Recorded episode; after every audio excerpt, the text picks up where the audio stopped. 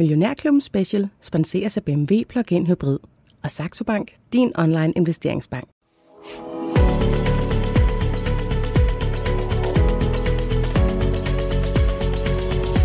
Velkommen til Millionærklubben med Bodil Johanne Gansel. De fleste af os ser frem mod forårets komme og nyslået græs og alt det, der er med de her lysegrønne bøgeskove. Men for nogle så er det altså en årstid med løbenæsser og kløende øjne og til meget stor besvær. Velkommen til Millionærklubben Special, hvor det i dag skal handle om ALK, medicinalselskabet, der fokuserer netop på forebyggelse og diagnostik og behandling af allergi. Og særlig velkommen til dig, Carsten Hellmann. Tak fordi jeg måtte komme. Det er dig, der tegner selskabet som CEO netop for, øh, for ALK. Du har været i den rolle i øh, snart fire år. Ja. Kan du huske, hvad dit indtryk var af selskabet, inden du trådte til der for fire år siden? Jamen, jeg kendte jo lidt til selskabet, fordi at øh, jeg var med til rejsen med Christian Hansen i sin tid.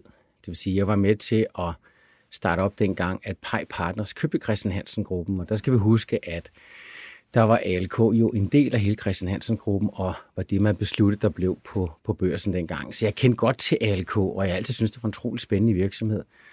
Så blev det bare sådan, at jeg fulgte med over sammen med Kapitalfonden og arbejdede i Christian Hansen så i i 7-8 år før jeg tog til Frankrig, som jeg så var i en del år før jeg kom her tilbage til LK. Og du har været rundt omkring, og du har været i branchen på den måde i, i mange forskellige ja. jobs og i mange forskellige firmaer. Det vender vi tilbage til lige om lidt. Hvad var det sådan specielt, der trak så lige præcis ved ALK? Altså er det, er det personer, man vælger job efter, når man er i din øh, liga? Er det, er det løn? Er det, øh, er det produkter? Hvad er det egentlig, man vælger job efter? Ja, det, det kan være mange forskellige ting. Ikke? Altså, dels så var jeg i Frankrig og øh, havde været igennem en, en, øh, en rejse dernede, hvor jeg sad i koncerndirektionen på Sanofi. Sanofi er sikkert dobbelt så stor som Novo Nordisk, jeg havde et meget stort job dernede, samtidig med at jeg var CEO for et selskab, som vi så solgte. Og det solgte vi for 86 milliarder kroner, så det var en rigtig spændende opgave, vi havde dernede, efter vi havde vendt den rundt. Og så står man jo, øh, som, som man kan, øh, øh hvis man er heldig at få nogle muligheder, og kigger ind i, hvad, hvad skal man så? Og da jeg kendte lidt til ALK, og jeg synes, at Jens Bager havde gjort en fantastisk stykke arbejde i at, at få bygget det her op igennem 16-17 år, og der var en rigtig, rigtig god platform, vi kunne arbejde videre på. Og øh, jeg har altid syntes, at det her allergiområde med immunterapi var et område, som var så øh, underudviklet øh, markedsmæssigt. Det er jo et af de områder i verden, som koster flest arbejds, tabt arbejdstid, koster rigtig, rigtig meget for samfundene, og så alligevel havde man et selskab, som jo var verdensleder med 2-3 milliarder kroner i omsætning. Så jeg tænkte, at det her, det kunne være, at jeg kunne hjælpe til med at få det på rette vej, og så få til at, at, at få det potentiale udnyttelse, som der rent faktisk var. Og noget tyder på, at du allerede har trukket det rigtige, den rigtige vej her de seneste fire år, Carsten Helmand. Vi dykker meget mere ned i historien. Vi skal nemlig de næste 45 minutter altså lære ALK og Carsten Helmand meget bedre at kende. Lad os starte helt fra toppen af, Carsten. Øhm, du har lige fået mig som borddame til et øh, selskab. Du har lige fortalt mig, at du er direktør i et stort medicinalselskab. Og nu spørger jeg dig så, hvad er det for et medicinal, medicinalselskab, og hvad laver I egentlig der? Jamen, så vil jeg sige, at jeg arbejder for LK, og så siger du, hvad for noget? Øh, der skal man huske, at, at når man laver øh, receptpligtig medicin, som vi gør, så er en af udfordringerne at almindelige mennesker i gåseøjne, kender jo ikke rigtigt til os, fordi vi må ikke markedsføre vores produkter i medierne med annoncer eller på apoteker. Altså det skal være via lægen. Ikke? Så, så vil jeg fortælle dig, at vi, vi er et af Danmarks ældste farmaselskaber, øh, helt tilbage fra 20'erne, og at vi har arbejdet med allergi faktisk altid. Men ikke rigtig blevet et selvstændigt selskab før her i 2005 og 2006. Så jeg kan godt forstå, at min dem så ikke rigtig ved, hvad, hvad vi er for et firma. Og så vil jeg sige, at, at, øh, at ALK øh, er et firma nu, som øh, måske nok er et af de firmaer i Danmark med det største potentiale fremadrettet. Måske ikke lige på den meget, meget korte bane, men hvis vi gør det rigtigt, så har vi nu udviklet en række produkter, som virkelig, virkelig kan hjælpe mange mennesker med allergi. Og øh, siden vi blev, kan man sige, børsnoteret selvstændigt selskab, det er i 2005-2006, jamen så har selskabet faktisk udviklet sig til at stå med, med, med nogle produkter, der kan hjælpe millioner af det millioner af mennesker med meget svære allergier. Og øh, og det tror jeg bare vil være det, jeg siger. Og så vil hun sikkert spørge mange andre ting også. og det vil hun også hende, der står her på den side af bordet, kan jeg fortælle. I har hovedsædet i Hørsholm i 2500 medarbejdere. I laver altså både produktion og også distributør, distributør over hele verden. Og så er det altså både piller og vaccine, I gør det i. Hvad er egentlig størst af de to ting? Lige nu er det faktisk ved at være 50-50. Øh, faktisk er vores tabletter også en vaccine. En af de ting, som ALK har arbejdet på, det er at flytte fra, at man behandlede allergi før i tiden ved hjælp af indsprøjtninger, som ikke rigtig var lavet som lægemidler. Det vil sige, de var heller ikke godkendt og lavet kliniske studier ligesom lægemidler. Og det ALK så har brugt de sidste 10-15 år på, det er at lave en række tabletter, som er nogen, der opløses lige under tungen, og når man så tager det over et par år, jamen, så kan du rent faktisk blive helbredt for dine allergier. Men de er så lavet fuldstændig som lægemidler. Det vil sige med store kliniske studier, de FDA-godkendte i USA, og de er nu lanceret. Og der har vi de sidste 3-4 år faktisk lykkes med at få det til at blive næsten halvdelen af vores omsætning nu, hvor den anden halvdel, det er dråber, det vil sige, det er, det er noget, man kalder patient name basis, det vil sige, at man leverer faktisk et produkt per patient, så vi laver helt specifikke allergener til dig, og så får du en sendt til os sådan en halvårskit. Det, det dråber, eller også kan du op til, gå op til lægen og få en indsprøjtning. Så det er cirka halvdelen nu, der er tabletterne. Men det er tabletterne, der vokser. Så jeg tror, vi, vi vokser sådan en 30-40-50 procent i øjeblikket på tabletterne, så det går rigtig godt.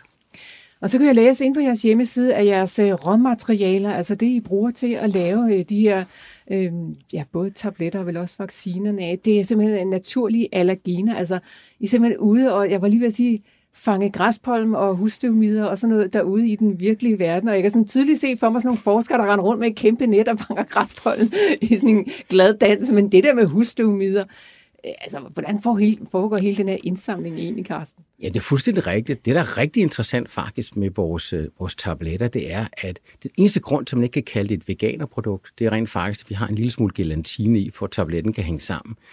Men ellers er det faktisk naturprodukt. Så vi har græsfarme, vi har faktisk også støvmidefarme, hvor vi har støvmider, som vi så er i stand til at ekstrahere deres allergener ud af. Og øh, jamen, vi har også pollen, trappollenfarme, birketræsskove, hvor vi tager de her pollen. Og så det ALK kan, det er, at vi kan ekstrahere det her allergen, og så få det ind i en tablet, standardiseret, og så har vi lavet kliniske studier for mange milliarder, der så viser, at det virker. Og det, der så også er interessant med, med ALK, det er, at mange lægemiddelfirmaer, de har jo patenter, og så er det en patentkløft, kalder man det. Det vil sige, at du har kun dine produkter en 5, 6, 7 år, og så kommer der nogle andre med nogle billigere nogen, og så skal du starte forfra. Det, der er interessant med LG's, uh, øh, LK's produkter, det er, at de her uh, uh, produkter har ikke nogen patentkløft. Det vil sige, at vi har dem sådan set for evigt, og selvom jeg gav dig mange milliarder kroner, og alle vores bedste forskere og udviklere, jamen så ville det tage dig en 10-15 år, før du bare havde produkter, der kunne konkurrere med, sig, med os, hvis du ellers kunne finde ud af at lave det, og du kunne lave det rigtigt, og alle dine studier lykkedes. Så derfor kan man sige, at det vi øh, fokuserer på i LK og har gjort her længe, jamen det er bare at sørge for, at nu skal vi ud og øh, sørge for, at de her tabletter kommer ud i hele verden, og øh, hjælper så mange mennesker med, med, med deres allergi som, som muligt. Så det, som vi plejer her i Millionærklubben at kalde kopi, øh, medicinproducenter, det er ikke noget, der sådan ånder jer i nakken? Nej, til? nej slet ikke. Og øh, selvfølgelig har vi konkurrence, man skal altid respektere konkurrence, men den største konkurrent, Stallergens, var større øh, end LK for 3-4 år siden, øh, da jeg startede, og nu er de halv størrelse. Mm. Så, så vi har faktisk øh, de teams, der er i LK over hele verden, været stand til at godt fat i, øh, i det her marked og hjælpe flere og flere patienter. Jeg kan ikke huske tallet præcis, men jeg tror, vi er op omkring 2 millioner mennesker hver eneste dag nu tager et øh, produkt øh, fra LK. Det er jo mange mennesker, men når man ser, hvor mange mennesker der er ude i verden, så må der også være et kæmpe stort potentiale. Det kan vi vende tilbage til lige senere. I har øh, gør også brug af en del partnerskaber ude omkring i, øh, i hele verden. Øh, hvilken betydning har det for jer? Ja, man kan sige, at oprindeligt havde vi jo partnerskab med Merck i USA, som var med til at udvikle produktet, øh, støvmiddelallergi-produktet primært. Og de opsagde aftalen med os lige før jeg startede. Så der har vi haft rigtig travlt med at bygge en organisation op i USA og få overtaget alle produkterne og lanceret det. Og øh, det er vi i fuld gang med nu. Og så kan man sige, det andet, øh, den anden store aftale, vi har eksternt, det er med en japansk partner, og de gør det forrygende derude. Altså, de vokser øh, næsten lodret. Øh, det er 300 procent, altså flere hundrede procent, de vokser med derude i øjeblikket. Så der kan man sige, de er virkelig langt fremme. Og det er også dem, der har børneindikationer som ting klar nu. Det er jo det, vi bruger mange penge på at lave studier på nu. Og øh, så vi kan se, at partneren har haft den betydning, at dels har de hjulpet os med at færdigudvikle og betale for nogle af studierne, og dels har det også nogle gange været lidt længere fremme end os, så vi kan se, hvad der virker og hvad der ikke virker. Så for os har det været godt. Og så har vi nogle mindre partnere i Asien, men det er de små markeder. Kina er vi selv, USA er vi selv, og Europa er vi selv nu. Mm. Og jeres ejerforhold, lad os lige komme omkring det også bare ganske kort. Lundbæk-fonden er jo nogle af dem, der ejer mest af ALK. Mm. Hvad er det for et øh, ja, forhold, I har til dem? Jamen, vi har jo godt forhold. Jeg, jeg har vel også, det var også, du spurgte i starten, hvad til, tiltrak mig ved at komme til ALK, altså det, der tiltrækker mig, det er, at når du har det her fondsejerskab, jamen, så gør du mere end bare at hjælpe patienter. Hvis du gør det godt i selskabet og kan skabe en, en platform og et selskab, der kan levere gode resultater mange år fremadrettet, jamen, så kan du også hjælpe samfundet på en anden måde. Og øh, Lundbæk-fonden kan jo give dels et stabilt ejerskab, øh, dels så, når vi gør det godt, så har jo også en ejer, som øh, deler ud af det, de nogle gange får, således at det også kan hjælpe samfundet. Så jeg synes, der både er, kan man sige, lidt uegennyttigt, men så er der selvfølgelig også for ALK, at der er også noget stabilitet. Det vil sige, at vi har en partner, som ellers, hvis de er enige i det, vi gør, øh, kan sørge for, at vi har nogenlunde ro på båden, og så kan vi lave de forandringer, vi nogle gange skal. Og det så vi jo også med tydelighed, da jeg kom ind og var nødt til at rive plasteret af på ALK der i starten, og sætte en, en, en, en ny agenda. Der var det jo godt at have en god, stærk ejer, som man ikke skulle have diskuteret med 200.000 forskellige aktionærer, der var uenige. Ja, og som du siger, en ejer, som jo altså også øh, putter penge i det her forskningsområde, som I befinder jer indenfor. er det også et forskningsområde, som det er svært at skaffe penge til? Ja, det, det, det, vil, jeg, det vil jeg næsten sige, fordi øh, der er ikke så mange store farmaselskaber længere, der arbejder med hverken med allergi, men også med de respiratoriske øh, sygdomme, altså astma og andet. Det er ligesom om, at, at de store farmaselskaber, de fokuserer mest på onkologi og diabetes og hjerte, hjertekarsygdomme. Så allergi kan man sige heller ikke et område, hvor vi forventer, at de store farmaselskaber kommer ind og prøver at se, om de kan spise vores aftensmad her i ALK. Det er mere et, et, et område, hvor vi kan sige, at vi har sådan set forsket og udviklet. Vi har ikke nogen patentkløft, så det er mere et, kommersialiseringsgame. Fordi hvis man tænker på allergimarkedet, som det er i dag, Øh, og nu sagde jeg før, at LK er verdensleder. Det er også korrekt. Men man kan også vælge at se det på en anden måde. Der er cirka 500 millioner mennesker i verden, som har det, der hedder en luftvejsallergi, respiratorisk allergi. Cirka 10 procent, 50 millioner af dem, øh, cirka 10 procent af dem, øh, de, får, de burde faktisk have immunterapi. Kun 1 procent får det. Og når vi så siger, at vi er verdensleder, så har vi 35 procent af 1 procent. Så derfor er meget af det, vi gør, det er jo at prøve at arbejde med, hvordan kan vi blive relevante for mennesker med luftvejsallergier, og hjælpe dem til at finde ud af, om de får den rigtige behandling, og finde ud af, om de skal have immunterapi, og hvis de gør det, hvordan kommer det til den rigtige læge, der så kan give dem en ordentlig test, og så få sat dem i behandling.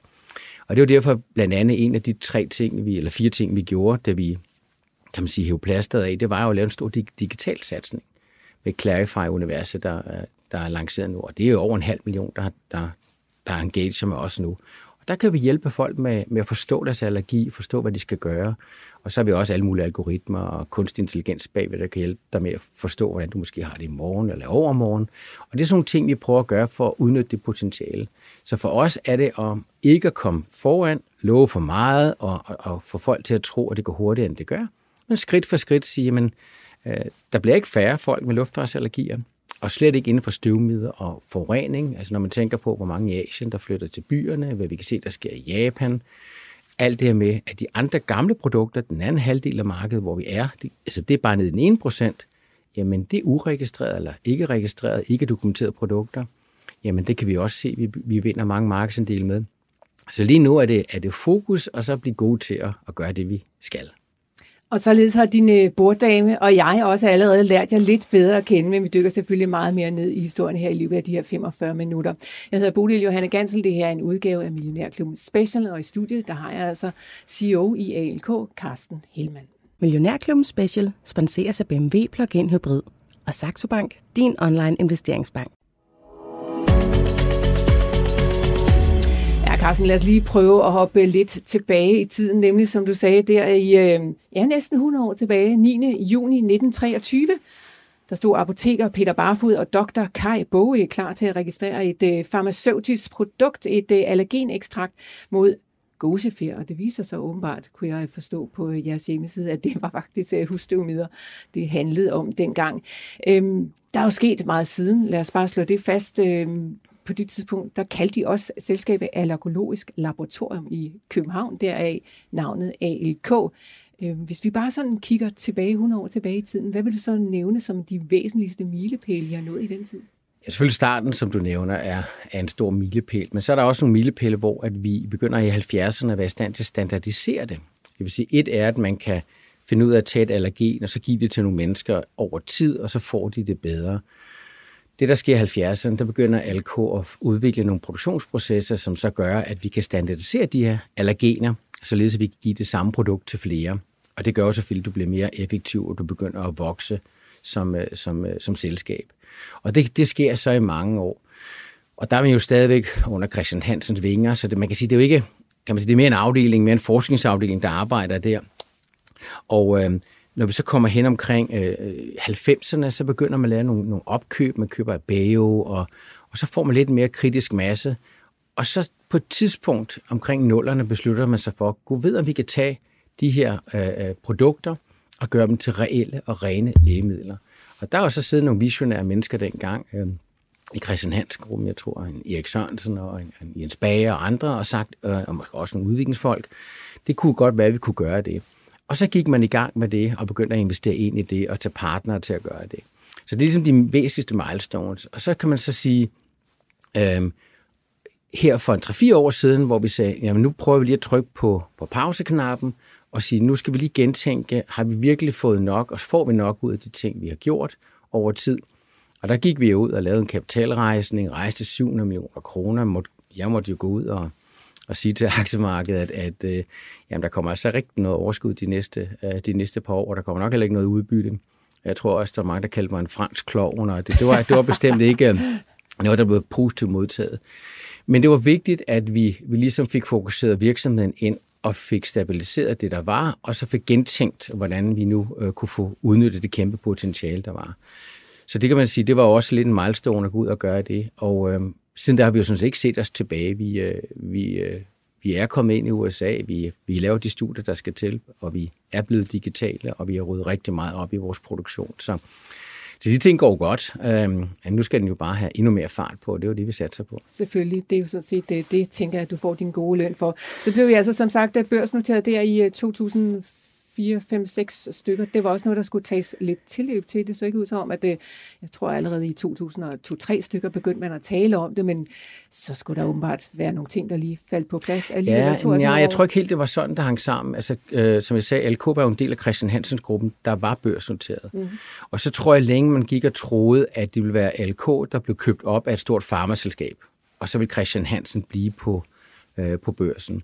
Så det, der skete i stedet for, det var, at i stedet for, at øh, LK blev købt af et farmaselskab, og så Christian Hansen blev på børsen, så skete det faktisk, det ingen havde regnet med, at Christian Hansens ingrediensdel, altså enzymerne, kulturerne og naturlige farver, blev købt af en kapitalfond. Og det, der var så tilbage, det var LK, og de blev så på børsen. Så det var ikke sådan en, en forberedende okay. aktivitet til en egentlig børsintroduktion, men det var mere, så kan man sige, så lå man det blive på børsen, og så var Lundbæk-fonden så fortsat øh, øh store ejer og kontrollerende ejer af LK på det tidspunkt, og så var de et selvstændigt børsnoteret selskab. Og det var sådan det i slutningen af 2005, starten af 2006, det skete. Og det var sådan første gang, det sådan rigtig blev et, øh, et selvstændigt selskab. Og nu skal det jo ikke i den her udsendelse handle om aktiekurser og nøgletal. Det skal handle om øh, historier, om alt det, der ligger inde bagved. Men øh, lad mig bare lige nævne for god ordens skyld, at dengang der øh, handlede aktien altså sådan i et eller andet ala 335, øh, tror jeg det var, jeg så øh, tilbage der i, i, i den årrække, og nu ligger jeg altså og handler over øh, 2.200 i det niveau i hvert fald. Øhm, Carsten Hellmann, øh, måske skal vi også lige øh, runde hvad allergi egentlig er for en størrelse, for at forstå, hvad det egentlig er, I laver. Fordi det er jo selvfølgelig ikke kun græs og birkepollen og, og husstøvmider, man kan få allergi øh, for. I virkeligheden er det jo alt muligt andet. Det kan være sådan noget som nikkel og, og, og hunde og katte og alle mulige dyr og sådan noget. Kan man overhovedet tale om, at det her er, er en form for sygdom, eller, eller er det mange slags sygdomme?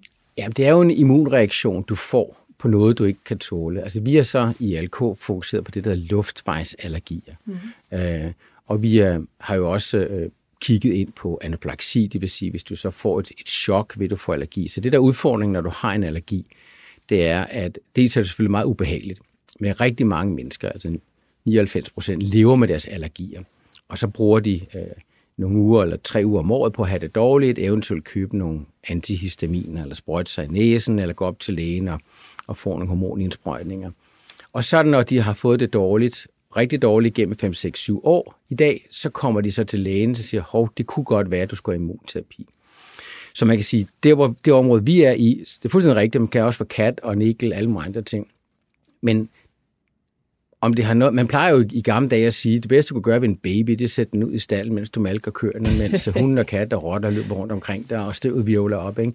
Så der er sikkert noget, og det skal jeg ikke kunne gøre mig klog på, jeg er ikke øh, i forsker, men, men der, der er mange forventninger om, at den måde, vi lever vores liv på i dag, godt kan gøre, at, øh, at, øh, vi, vores kroppe måske ikke tid nok bliver vendet til det, og så får mange også en reaktion af det. Men det vi gør, det vil gå ind og modellere dit eget immunforsvar, således at du selv kan bekæmpe dine allergier fremadrettet.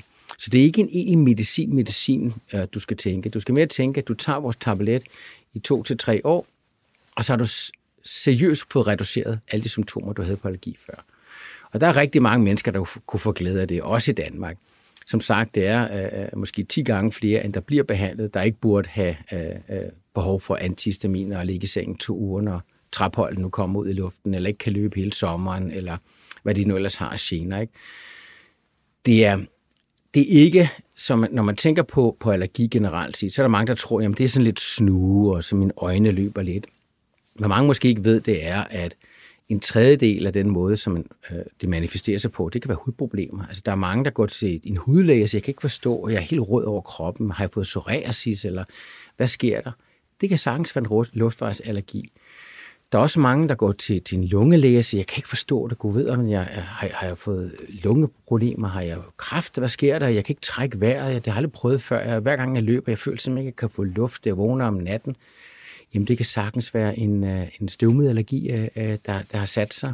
Så, så, og så er der selvfølgelig også nogen, der har lidt snu eller andet. Så, så det er, det er en, det er en, det kan sige, det er en sygdom, der påvirker millioner og millioner af mennesker, og giver rigtig mange sygedage og rigtig meget ubehag.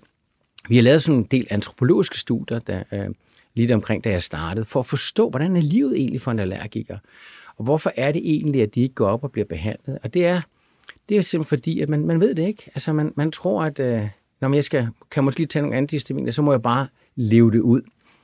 Og der er vi jo så heldige nu, at nu begynder vi at kunne få, få flere og flere folk til at forstå, at det behøver du rent faktisk ikke. Der er et, et naturprodukt fra ALK, som rent faktisk er godkendt som et reelt lægemiddel, der kan, der kan hjælpe dem med denne sygdom. Og det er altså noget, der virkelig får gavn for samfundet, der vil gavn for, for, for virksomhederne. Men også en anden ting, man skal være opmærksom på, det er, der er rigtig mange, der har respiratoriske allergier, der enten udvikler astma, eller hvis du forældre med, med allergi, og du får børn, så er også rigtig mange af de børn, der får astma. Og der øh, er vi jo i dag med vores græssaksprodukt i Europa på det, der hedder GINA Guidelines. Øh, det vil sige, at man skal faktisk kigge på, måske at give en græssakstablet for at undgå, at folk får astma. Så der er nogle store ting, som, som, øh, som er, kan, man, kan vi kalde sideeffekter af at have de her allergier, som virkelig ikke er godt for samfundet. Men man kan ikke give noget til folk, så man undgår, at de får allergi. Altså, der er ikke noget forebyggende mod at, øh, at udvikle allergi, eller hvad? Nej, så det, man kan sige, øh, det er, mere, det er mere det, man kalder avoidance. Altså, så må du undgå at gå i en skov, eller du må undgå at, at, at, at komme i nærheden af peanut eller andre ting. Mm. Ikke? Man kan, der, er no, der er også nogle allergier, du simpelthen ikke kan uh, helbrede. Men man kan sige, det du kan gøre, det er, at du kan tage immunterapi over et par år, øh, og det kan du gøre også øh, i, på mange af vores produkter allerede som barn. Og de store kliniske studier, hvor vi bruger alle de penge i øjeblikket, det er jo på børneindikationen. Og når vi ser for eksempel i Japan, så 90 procent af alle vores nye patienter, de er under 18 år, og 40 procent er under 8 år. Så nu begynder lægestanden også at se, at det, er jo, det, det har jo meget store positive effekter for børn og for forældrene og andet. Og hvis du kigger på andre typer allergier, så kommer der nogle firmaer ud nu med noget inden for peanutallergi, og det kunne også godt være, at LK skulle kigge på det. Øh, der kan du nok ikke lave immunterapi, som man gør med, med respiratoriske allergier, men der er den store skræk for en forælder, det er jo, at der er nogen, der åbner en peanutpose i, i klasselokalet. Fordi så, skal du, så går de jo anafylaxis chok, og det er jo livsfarligt, og så skal du have en EpiPen eller en Jext fra LK for bare at overleve. Så det er, det er et stort område, hvor man virkelig kan øge livskvaliteten for rigtig mange familier. Øh, også hvis du har et, et barn, der er svært allergisk. Du er redselslag, når de spiller fodbold, eller går i skoven, eller andet. ting, hvis de falder om med et chok, øh, og der ikke er nogen i nærheden. Eller, så man kan sige, det er, det er et område, man måske ikke har talt så meget om, fordi der er jo store andre sygdomme, som, som øh, er direkte livstruende. Men den påvirkning, allergi har på rigtig mange mennesker, er faktisk stor. Og det er altså immunforsvaret, der laver en eller anden øh, overreaktion på, på nogle stoffer, man ved måske ikke nødvendigvis lige ja, immun, Ja, det er IG, IG hedder det, ikke? Som, mm. som, som så gør, at, at, at, at du kan ikke lave en respons, som, øh, som er den rigtige.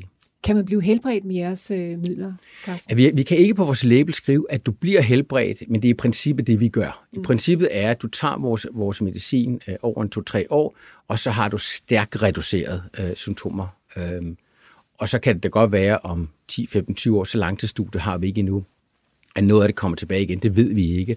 Men som det ser ud nu, så har vi altså patienter og læger, der, øh, hvis du har støvmiddelallergi, så er den største sideeffekt af det, det er, at du sover ikke om natten. Du vågner 5-10 gange om natten. Du skal op og have et vand, eller hvis dit barn har.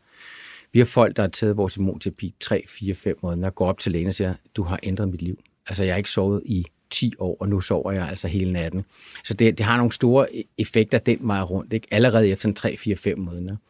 Øh, du vil også kunne øh, øh, ringe til en masse, som har taget vores nye øh, trætablet i Tulusax, som vi har lanceret her i Danmark, som har, altså vi taler om mennesker, som måske ligger i sengen to-tre uger om året, når træpollen kommer, som har taget vores tabletter og siger, at de er nyse to gange i år. Ikke? Så du har meget hurtige, øh, hvis du er heldig, manifestationer på, øh, på, øh, at det går godt med dig. Altså, for du kan mærke det. Altså, det.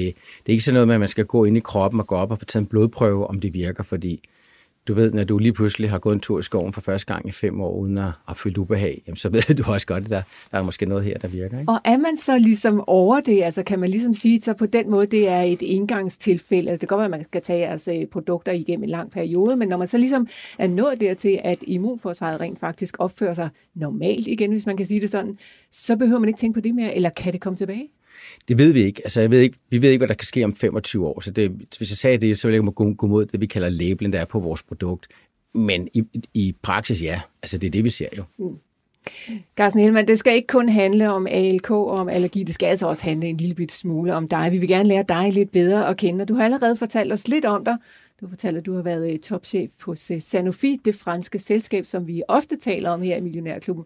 Særligt øh, dengang de også har konkurreret voldsomt med Novo Nordisk øhm, på, øhm, øh, hvad hedder det, øhm, inden for diabetes.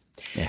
Men Carsten, øh, Udover du har været i udlandet, så er der jo altså også andre øh, den gode danske selskaber på dit CV. Du har også allerede nævnt øh, Christian Hansen, og øh, Radiometer har jeg også set, at du har været hos. Hvad fik dig i det hele taget til at tage til udlandet for at blive leder? Jamen, jeg tror, det var flere forskellige ting. Altså, nogle af dem faglige, nogle af dem personlige. Jeg havde faktisk, jeg havde, jeg havde sad allerede som, som administrerende direktør fra jeg var midten af 30'erne, hvor jeg blev chef for et firma, der hed Nunk, nede i Roskilde. Og Nunk, Øh, er verdens største life science selskab inden for consumables. Det vil sige, de laver alle de her produkter, man har ud til laboratorier, til pharma, øh, pharmafirmaer i deres øh, forskningsafdelinger. Og de var ejet af et stort amerikansk selskab, der hed Abergent, der havde 36 life science selskaber. Og efterhånden dengang fik jeg en 7-8 af dem, så jeg havde Sheriff i Tyskland, der lavede glaskolber, jeg havde øh, i England, der lavede genevaporeringsudstyr, hvad, hvad det så end er, og elektroforese-firmaer i Boston, og øh, det gik egentlig meget godt. De fusionerede så med nogen, der hed Fisher. Det er det, der Thermo Fisher i dag, som faktisk er et meget stort øh, øh, øh life science-selskab. Og det gjorde mig så til ansvarlig for at fusionere det selskab af Europa Asien, og det er i slutningen af 30'erne. Og det gik meget godt, men så kom der en kapitalfond øh, og Lars Frederiksen fra Christian Hansen og spurgte, om de kunne lokke mig over til at være med til at købe. Ikke være med til at købe, men med til at deltage i det køb, der var i, i, uh, i Christian Hansen. Øh, øh, jeg var ikke meget, der købte det, var Kapitalfonden selvfølgelig, ikke? og øh, var med i ledelsen der fra starten af det. Og så tænkte jeg, ja, øh, jeg har også altid kigget på Christian Hansen, som Christian Hansen Laboratoriet hed det jo helt oprindeligt. Igen som et selskab, som øh, altså Nung var meget på hælen, og de gik rigtig godt for Nung, og jeg har altid kigget på Christian Hansen også som en, en, en uslippen diamant, som havde masser af muligheder, og jeg kunne godt se, hvad de mente, øh, Lars Frederiksen og og kapitalfond, på hvorfor det kunne være en, en rigtig spændende ting at gøre. Så jeg valgte at gå ned i titel og gå ned i løn, og, og selvfølgelig også må investere vores sparepenge i at prøve at, at, at, at bide ind til, til Christian Hansen. Det var en spændende rejse. Der var jeg så også, en, en, ligesom jeg var i Nung, en, en 6-7 år. Før det var jeg i Novo Nordisk og nogle andre øh, øh selskaber, men det var som manager og sådan ting. Ikke? Så det var først der, det, skete. Jamen så, så bliver jo Christian Hansen børsnoteret, og, og jeg bliver der øh, i nogle år. Øhm, og så kommer Sanofi og siger, kunne du tænke dig at komme ind i koncerndirektionen her på Sanofi? Og øh, vi har et selskab, der med Real, der ligger nede i Lyon, som er omkring en 20 milliarder kroner i omsætning, som har store problemer, fordi nogle af deres største produkter er gået af patent. Og øh, de havde netop en patentkløf, og vi troede ligesom ikke, det ville betyde noget, fordi vores brand var så stærk, men det gjorde det så. Så jeg tror, at de var øh, 16 procent nede, eller noget den dur, da jeg startede. Og så jeg tænkte, jamen altså, øh, mine børn var ikke så gamle, 11-14 år, og jeg tænkte, vi boede i, i Gentofte Kommune, og alle lignende hinanden. Hvorfor skulle vi ikke have en stor oplevelse ud af det også? Så vi rev hele familien op med rode, rykkede ned til Lyon, og øh, så satte jeg mig ned i Mirial, øh, var halvdelen af tiden i Paris, fordi jeg sad i direktionen der, og så halvdelen af tiden i Mirial, hvor, hvor i Lyon, hvor min familie var.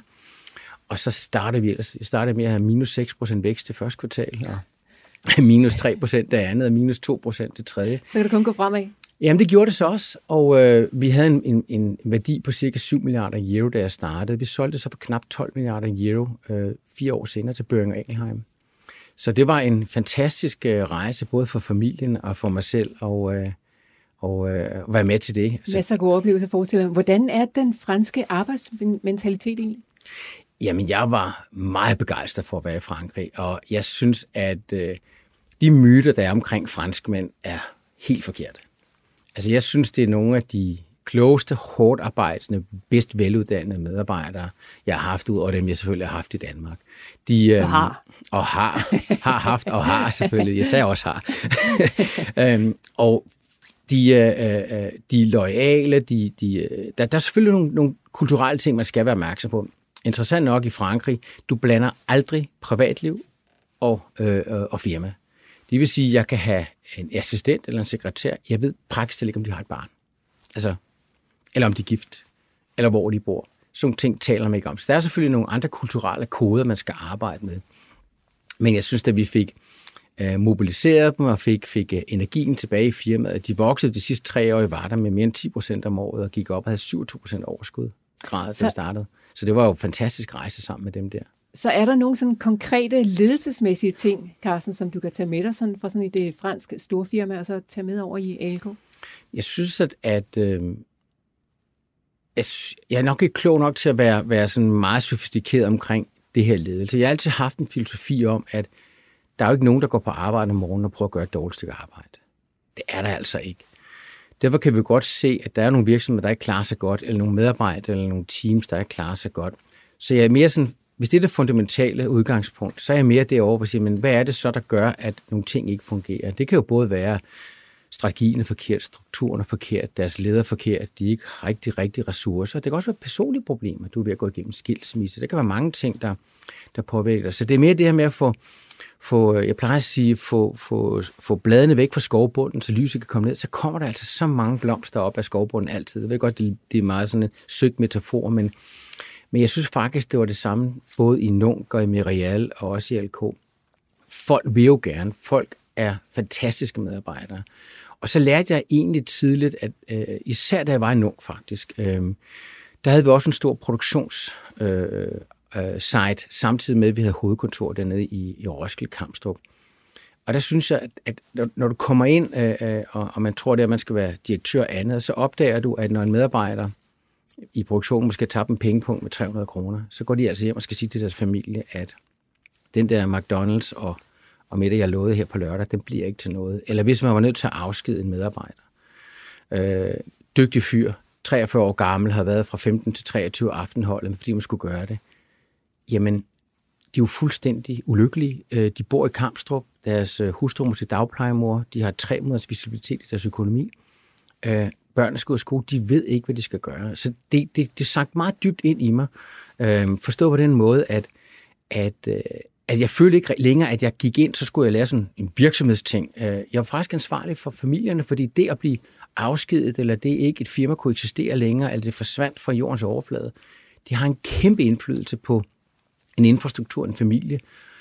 Og det har jeg ligesom taget med mig. Altså, øh, så når man så skal igennem alt det der, og sige, det var så noget blød snak, hvad er så den eneste ting, der reelt set kan sikre virksomhedens overlevelse på en lang bane? Det er vi en succes. Punktum. Mm. Alt det andet, det er snak og powerpoint slides og, og, og, og hvad jeg kalder stepdans på gulvet og prøve at se ud, at man har det godt og et fint slips på. Det dur bare ikke. Vi skal sikre os, at vi både på den korte, den mellemlange og den lange bane er lykkes. For mig at se, og det kan man jo også se med de ting, som vi var villige til at gøre i LK, det var ikke for quick fix. Det var ikke for lige at se over tre kvartaler, at vi kan fyre 20 procent af medarbejdere, nu ser tallene bedre ud. Det var en anden fortælling. Det var, hvordan kan vi sikre, at LK, øh, hvor når jeg sidder der som 80-årig og kigger ned øh, på LK, så vil jeg godt, ligesom vi var med til i Christian Hansen, som jo dengang blev købt for 8 milliarder kroner, hvor der var ikke mange, der synes det var særlig smart, det vi gjorde det. I jo har jo måske været en 70 milliarder hver i dag. Ikke?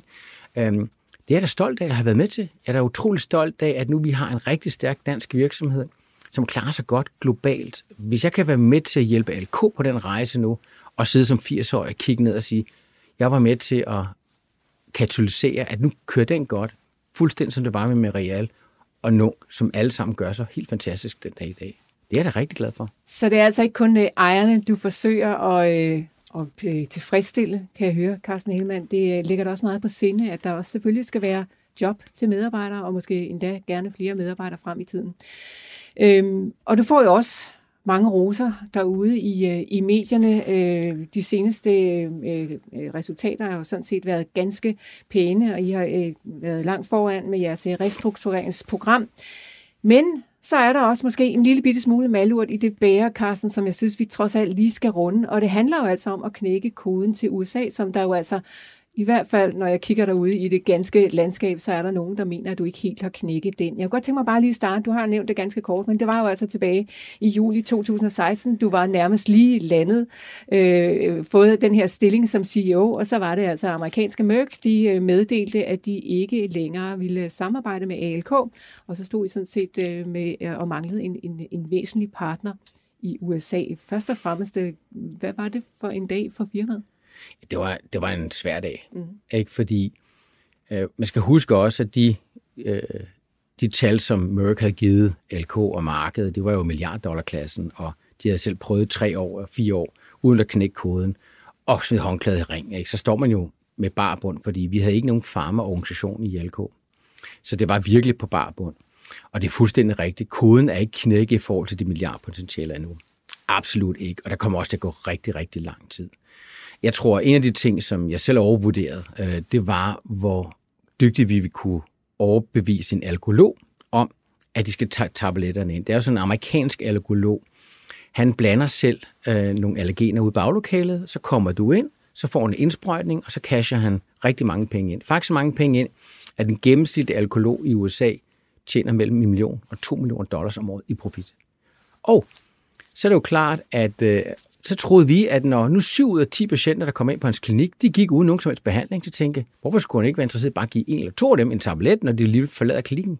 Ah, tænkte han, hvis jeg begynder at snakke om tabletter til folk, hvor de bare kan putte den ind under øh, tungen derhjemme, i stedet for at komme op til mit kontor hver uge i to år og få en indsprøjtning, som jeg tjener penge på, så ville de hellere have sprøjten. Og så ville de hellere have tabletten. Så det ville de ikke. Så vi har klart overvurderet hvor hurtigt de her alkologer vil, vil gøre det. Så vi gik ret hurtigt, det er jo nogle år siden, vi gik ind og sagde, sådan kommer det altså ikke til at ske. Så vi har sådan holdt vores egne planer øh, indtil videre, men det blev ikke sådan en ketchup, der lige pludselig vælter ud af flasken med USA. Men til trods for det kan man så sige, at øh, så øh, ligger vi jo med meget kraftig vækst i hele LK samlet set. USA bidrager også til væksten. Men nej, det bliver ikke de her mørktal på den korte bane, men på den lange bane er der altså 3 millioner mennesker i USA hver eneste dag, der får immunterapi som er nogen, der går op til en læge og får en indsprøjtning, og 27 millioner, der burde have det, der ikke får det. Så potentialet er der, men jeg har bare holdt op med at lave guld og grønne skove, og vi skal bare ned for enden af regnbogen, og så ligger det alt sammen, da det kommer om 10 minutter. Det har jeg ikke gjort. Jeg har sagt, at det her det bliver en lang, sej proces, vi skal igennem. Og øh, vi går nu til ENT, og vi har lanceret vores digitale platform i Chicago, New York nu. Øh, I øvrigt vil jeg så sige, at øh, øh, de, de recepter, der kom ud her i sidste måned, var det højeste nogensinde i LK's historie på tabletter i USA. Så, så, så, så dårligt går det heller ikke, men selvfølgelig i forhold til, hvad man lovede for 5-10 år siden, på hvad tabletterne hurtigt vil blive til USA via Merck, det kommer ikke til at ske. Men hvad er en lang bane for dig, Carsten Hellmann? Altså taler vi 10, 20, 50, 100 år ude i fremtiden? Nej, det tror jeg ikke. Det tror jeg ikke. Men jeg tror, der går nogle år. Altså, skridt for skridt. Hvis vi kan holde sådan en 30-40-50% vækst i tabletterne i mange år fremadrettet øh, øh, i USA, eller måske endnu mere, eller vi kan få hul igennem på nogle nye forretningsmodeller, hvor vi måske skal via alkohol, men via et, et CVS-system eller nogle andre systemer, jamen så kan det godt være lige pludselig for hul på byen. Men jeg tror bare ikke, man skal gå ind og... Det er meget nemt for mig at tage de her antal patienter, de 2 milliarder dollar, der bliver brugt i USA på immunterapi, og så gange med kongens fødselsdag og sige, hvor stor alkohol bliver jeg kan, jeg kan bedre fortælle præcis, hvad det er, vi gør for at få det potentiale. Så jeg tror, vi kommer til at vokse meget i USA i mange år fremadrettet. Og så kan det godt være, at vi får sådan nogle step changes, som jeg kalder det, hvor så får vi hul igennem hos ørenes halslægerne. For det viser sig, at de læger, der gerne vil udskrive tabletter, det er typiske kvindelige alkologer, som arbejder sammen med andre fagområder. Altså en, dermat- en alkoholog, der er sammen med en dermatolog, der er sammen med en pulmolog og måske en børnelæge, som er et lille lægehus. De har ikke nogen øh, sprøjtefabrik, som jeg plejer at sige det, hvor de kan have en sygeplejerske, der bare giver injektioner hele dagen og tjene penge. De vil meget gerne gøre det, og det er også det, vi ser næsten halvdelen af vores nye øh, script komme fra. Det er altså nogle nye øh, segmenter. Og det skal vi bare blive ved med at arbejde på og, og lave et seriøst stykke arbejde. Altså jeg har jeg havde over en milliard dollar i omsætning i mit gamle job i USA. Det er ikke fordi, vi kender til USA. Vi skal bare lade være med at, at, at være selvovervurderende. Og så anerkende, at når en person tjener 1-2 millioner dollar om året profit, og er nervøs for, at de produkt fjerner den, så kan vi hive nok så mange heste til troden. De drikker altså ikke. Så der skal vi altså gøre nogle ting. Ikke? Og det handler jo altså om at få de her læger i tale og, og hvad skal man sige, være ude og, og møde dem. Noget, som måske nok også har været lidt sværere her igennem øh, corona. Men jeg tænker også, der må være nogle etiske overvejelser, øh, når man er sådan et selskab som jer, Altså, kan man, ja, jeg har da hørt historier om et læger, der lige pludselig har været i lommen på medicinalselskaber. Ikke noget med jer, men altså sådan mm. uh, worldwide, hvis man kigger ud på det landskab. Hvad er det for nogle etiske overvejelser, man står med som et uh, virksomhed som, virksomhed som jeres? Altså, i, i, vor, i vores optik, så skal vi være der for patienten. Og så skal vi sørge for at støtte patienter i at få de rigtige behandlinger. Og det er det vigtigste for mig, og det er det vigtigste for LK. Uh, vi er meget, meget rigide i vores, det vi kalder governance, så vi alle har bestået en eksamen faktisk i, hvordan man håndterer de etiske regler i vores selskab. Vi har jo også skrevet under på alle de her Global UN Compact deals, og alle de her ting, vi gør. Hele vores ESG-agenda er meget hård i, i, i LK nu. Og det er noget, jeg tror bare, der er vigtigt. Det er vigtigt af mange grunde, fordi det skal man. Altså, man skal være etisk korrekt, men jeg tror også øh, fremadrettet, så der er heller ikke nogen øh, øh små øh, steder, du kan gemme dig længere, som, du, som nogen måske gjorde for 10, 20, 30 år siden. Og tre, hvis man vil have en fremtid i den her verden, hvor vi alle sammen skal interagere meget mere, både med samfund, vi skal kunne tiltrække unge mennesker, og hele den politiske agenda er anderledes. Der skal vi øh, øh, som selskab være transparente, vi skal lægge frem, hvad vi gør, og diskutere det. Og det her kan du faktisk se i hele vores strategi, øh, vi, vi lavede der for tre år siden. Vi laver på bordet, hvad vi gjorde, vi lukkede ikke ligesom bøgerne sagde, når vi bare tror på os, så får vi x milliarder. Og vi siger, det er de her ting, vi tror, der skal til for at blive et godt, stærkt firma på den lange bane. Hvis I tror på os, så skal I købe aktien, og hvis I ikke tror på os, skal I lade være. Dem, der troede på os, de har så fået penge 2,5 gange igen. Ikke? De klager nok ikke. Øh, Carsten, vi lever ind i de sidste minutter af den her udsendelse, så lad os lige rette dem mod fremtiden. Hvad ligger der i pipelinen fremad for ALK? Er der nye produkter? Er der nye øh, kundegrupper? Hvad kigger I sådan frem imod for at øh, kunne vokse og blive endnu større? Ja, det vi kigger allermest fremad, det er, at vi har den her portefølje nu, der dækker 80% af alle respiratoriske allergier, som verden ikke har fået nu. Uh, øh, jo, det har de jo. Altså, vi har lanceret den i Europa i USA, og, og vi, vi skal ind og lancere i Kina, vi har lanceret i Japan. Og så skal vi få flere mennesker til at forstå, hvad immunterapi rent faktisk kan gøre for dem. Så vi har kæmpe potentiale bare i vores tabletter i dag, altså gange 10. Bare blive ved med at gøre det bedre og bedre og bedre. Så får vi børneindikationen med nu på alle vores tabletter. Det er også en meget stor vækst. Det kommer til at være halvdelen af vores vækst fremadrettet. Det er, at vi kan gå ind nu og få på læblen, at du skal kan give det til børn og unge mennesker, som virkelig kan give en, en, en, en stor forandring for børn. Ikke? Og så kan, kan det jo godt være, at vi kigger i nye projekter. Du ved, at vi har øh, lavet en aftale med nogen, der hedder XCAM i USA. Det, det hedder Small Molecules. Det vil sige, hvis der er nogen, der kan finde ud af, hvordan man kurerer det, så bliver det også os. Øh, vi har også lavet en aftale med nogen, der hedder WinGap på helt nye teknologier på de her pinde. Du kender sikkert EpiPen mod chok. Hvis der er nogen, der laver noget nyt der, som kommer ind i USA, så bliver det også os. Og gå videre, om vi ikke også kan finde ud af noget inden for fødevareallergier, som er et område, der er meget større end de respiratoriske allergier. Men nu har vi ligesom lovet os selv, nu går vi ikke ud og lover alle de her gule og grønne skove på den lange bane. Jeg kan godt love dig, at vi har rigtig, rigtig meget nede i sækken, vi ikke har fortalt om endnu. Og således er der altså lagt i kakkelovnen også for jer til at vokse. Bare lige til sidst her, Carsten. Hvis du nu om øh, 20, 30, jeg ved ikke, hvor gammel du er præcis, men øh, når du engang ser tilbage på din karriere og kigger på dit job i ALK, hvad vil du så gerne huske så? Jeg vil gerne huske for, at øh, jeg opførte mig ordentligt. Øh, vi leverede nogle rigtig gode ting, som viser at være holdbare som gjorde, at, at ALK også er et rigtig, rigtig stærkt selskab mange år fremadrettet, ligesom, ligesom de er de andre steder, jeg har været i dag. Og det vil være en stor fornøjelse for mig at sidde som en gammel mand og drikke rødvin på hverdag og kigge på det. Og så kan jeg i hvert fald sige her, for mit vedkommende er her i studiet, der opførte du dig ganske glimrende og gjorde en god figur. Tusind tak, fordi du var med os øh, her i løbet af de sidste 45 minutter til den her særudsendelse om ALK. Tak fordi også er I lyttet med derude. Millionærklubben Special sponseres af BMW Plug-in Hybrid og Saxo Bank, din online investeringsbank.